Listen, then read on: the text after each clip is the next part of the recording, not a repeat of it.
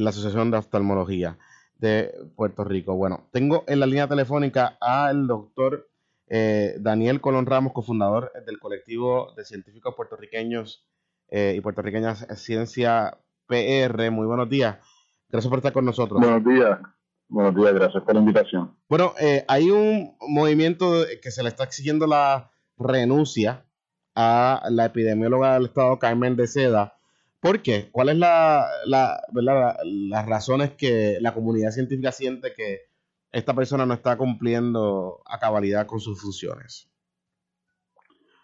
Bueno, eh, comienzo diciendo que yo no, no conozco personalmente a la doctora de Seda. he escuchado que es una excelente eh, pediatra y eh, la razón por la cual yo decidí firmar ese y, y, y, que, y manifestarme públicamente sobre su desempeño es porque me han parecido que sus expresiones recientemente han sido desaceptadas. Y eh, como tú estabas mencionando y como usted ha estado cubriendo el programa, esto del COVID es un momento histórico. Esto es, una, esto es una pandemia que está afectando obviamente a todo el mundo, no solamente a Puerto Rico. Es la pandemia del siglo. O sea, nosotros, ninguno de nosotros hemos vivido un momento como este en nuestras vidas. La última que pasó algo así fue en el 1918. Y necesitamos yo, yo le deseo al liderato de Puerto Rico todo el éxito del mundo y creo que necesitan personas que estén ahí, que puedan trazar estrategias visionarias y con claridad, porque lo necesita el pueblo de Puerto Rico. Como esas personas puedan expresarse, qué es lo que puedan decir, va a salvar vida o va a tener repercusiones en la vida de la persona. La doctora de Seda ha hecho unas expresiones recientemente que no me parece que compaginan con el tipo de persona que es necesario en ese puesto. Mm. Por ejemplo, ella fue la persona que dijo al principio que la razón por la cual esos casos habían llegado a Italia era porque Italia estaba más cerca de China.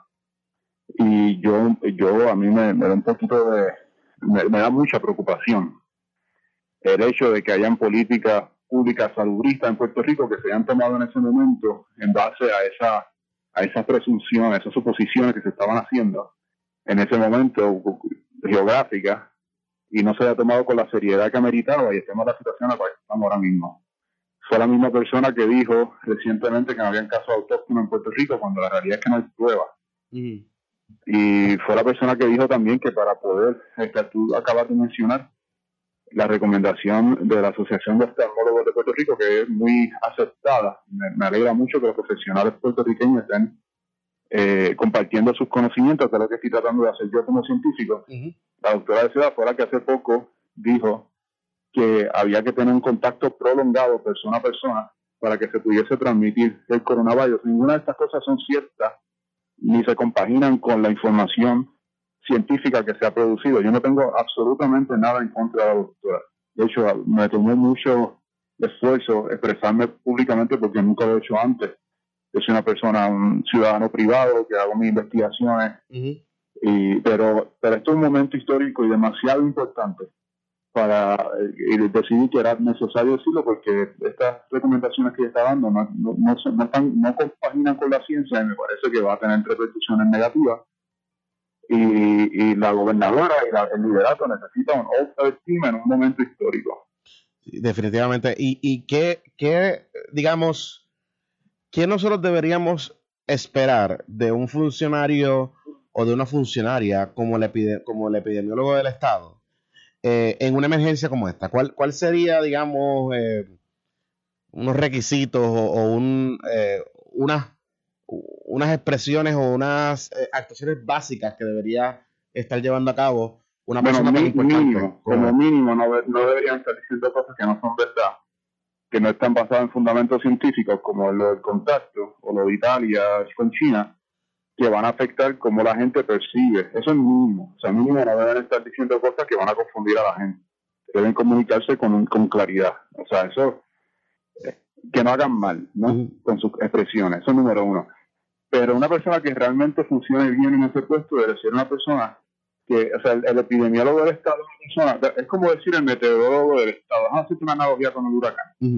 Cuando tú tienes el huracán, tú tienes el Doppler, que es el, tú sabes, radar, que te dice por dónde viene el huracán. El equivalente al Doppler en esta emergencia son las pruebas. Lo que la gente está pidiendo las pruebas, que yo también he sido bastante vocal sobre eso, eso es el equivalente al Doppler. El, el epidemiólogo o el epidemiólogo del Estado debe ser una persona que, se haya dado cuenta de eso, haya dicho eso temprano, haya existido por eso, porque necesitan esa data para entonces poder hacer las proyecciones. De la misma manera que, manera que tú necesitas el Doppler para hacer las proyecciones de por dónde viene el huracán. Tú necesitas esa data para hacer las proyecciones epidemiológicas. ¿Qué son las proyecciones epidemiológicas? Igual que los meteorólogos te cogen la ruta del huracán y te dicen, mira, va a llegar el martes, va a pasar por aquí, hay que prepararse de esta manera, es categoría tal.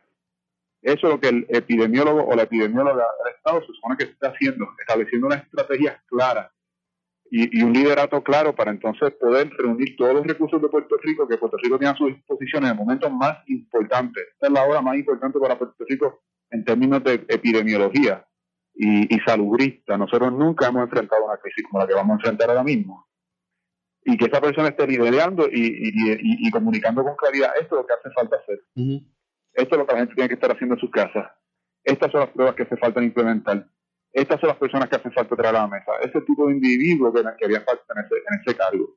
Que, que mide la ciencia y use la ciencia para proteger al pueblo de Puerto Rico, no para confundirlo. Claro, y, y ese es el, el, asunto aquí, que, el, hay demasiada desconfianza eh, de todo el mundo, pero eh, estas expresiones abonan a que esa desconfianza continúe y, y se agrave más en Puerto Rico. Eh, es un asunto yo diría que es más peligroso que desconfianza.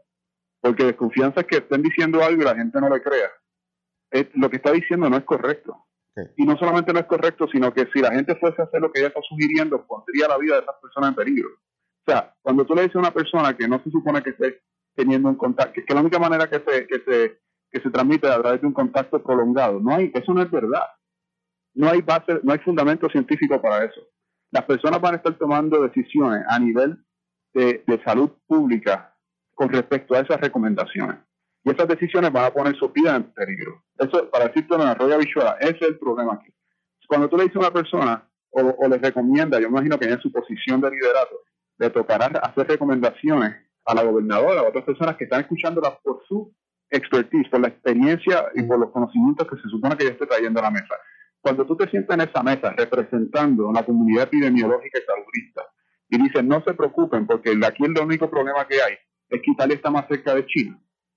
Tú estás poniendo vidas de puertorriqueños en peligro, usando esas frases que, realmente eh, yo, no entiendo porque no entiendo por qué diría una cosa así. O sea, no, es que no está basada en, hechos, es una pandemia. Entonces, es más que desconfianza, porque desconfianza es que tú digas una cosa y quizás es cierta, pero no te creen. Ese no es el caso aquí. El caso aquí es que se están diciendo unas cosas que no están basadas en hechos, no están bien pensadas, no están claramente transmitidas. Yo no sé si es su intención, no entiendo por qué la está diciendo, pero realmente es que no viene el caso, la, la, justificación no viene al caso. Lo que viene al caso es que te de Puerto Rico y por medio y hace falta una persona ahí que tenga una visión clarísima, que tenga eh, una, una claridad de pensamiento y una claridad de comunicación que le pueda como tú dices también, inspirar confianza al pueblo y le pueda decir, mira, estas son las cosas que hace falta en base a datos científicos para poder proteger la vida de los puertorriqueños. Definitivamente, y esa es la, situación particular que uno esperaría, digamos, de esta funcionaria y de todos los funcionarios es que Es necesario y es necesario en todo momento, es necesario en todo momento, pero si hay un momento histórico en, la, en, en toda nuestra corta historia puertorriqueña que fue necesario ese puesto, tener una persona sumamente competente en ese puesto, es en ese momento. Definitivamente. O sea, nosotros en este momento no nos podemos dar el lujo de tener una persona en ese puesto que no pueda ni ver el problema con claridad ni comunicarlo con claridad al pueblo. Muchas gracias por estar disponible para nosotros en la mañana de hoy, doctor. Buen día. Muchas gracias, buenos días. Amigos, a las 7.57 escuchaba al doctor Daniel Colón del colectivo Ciencia PR, colectivo de científicos puertorriqueños y puertorriqueñas que han estado haciendo recomendaciones puntuales durante toda esta emergencia. Hacemos la pausa y regresamos en breve con más.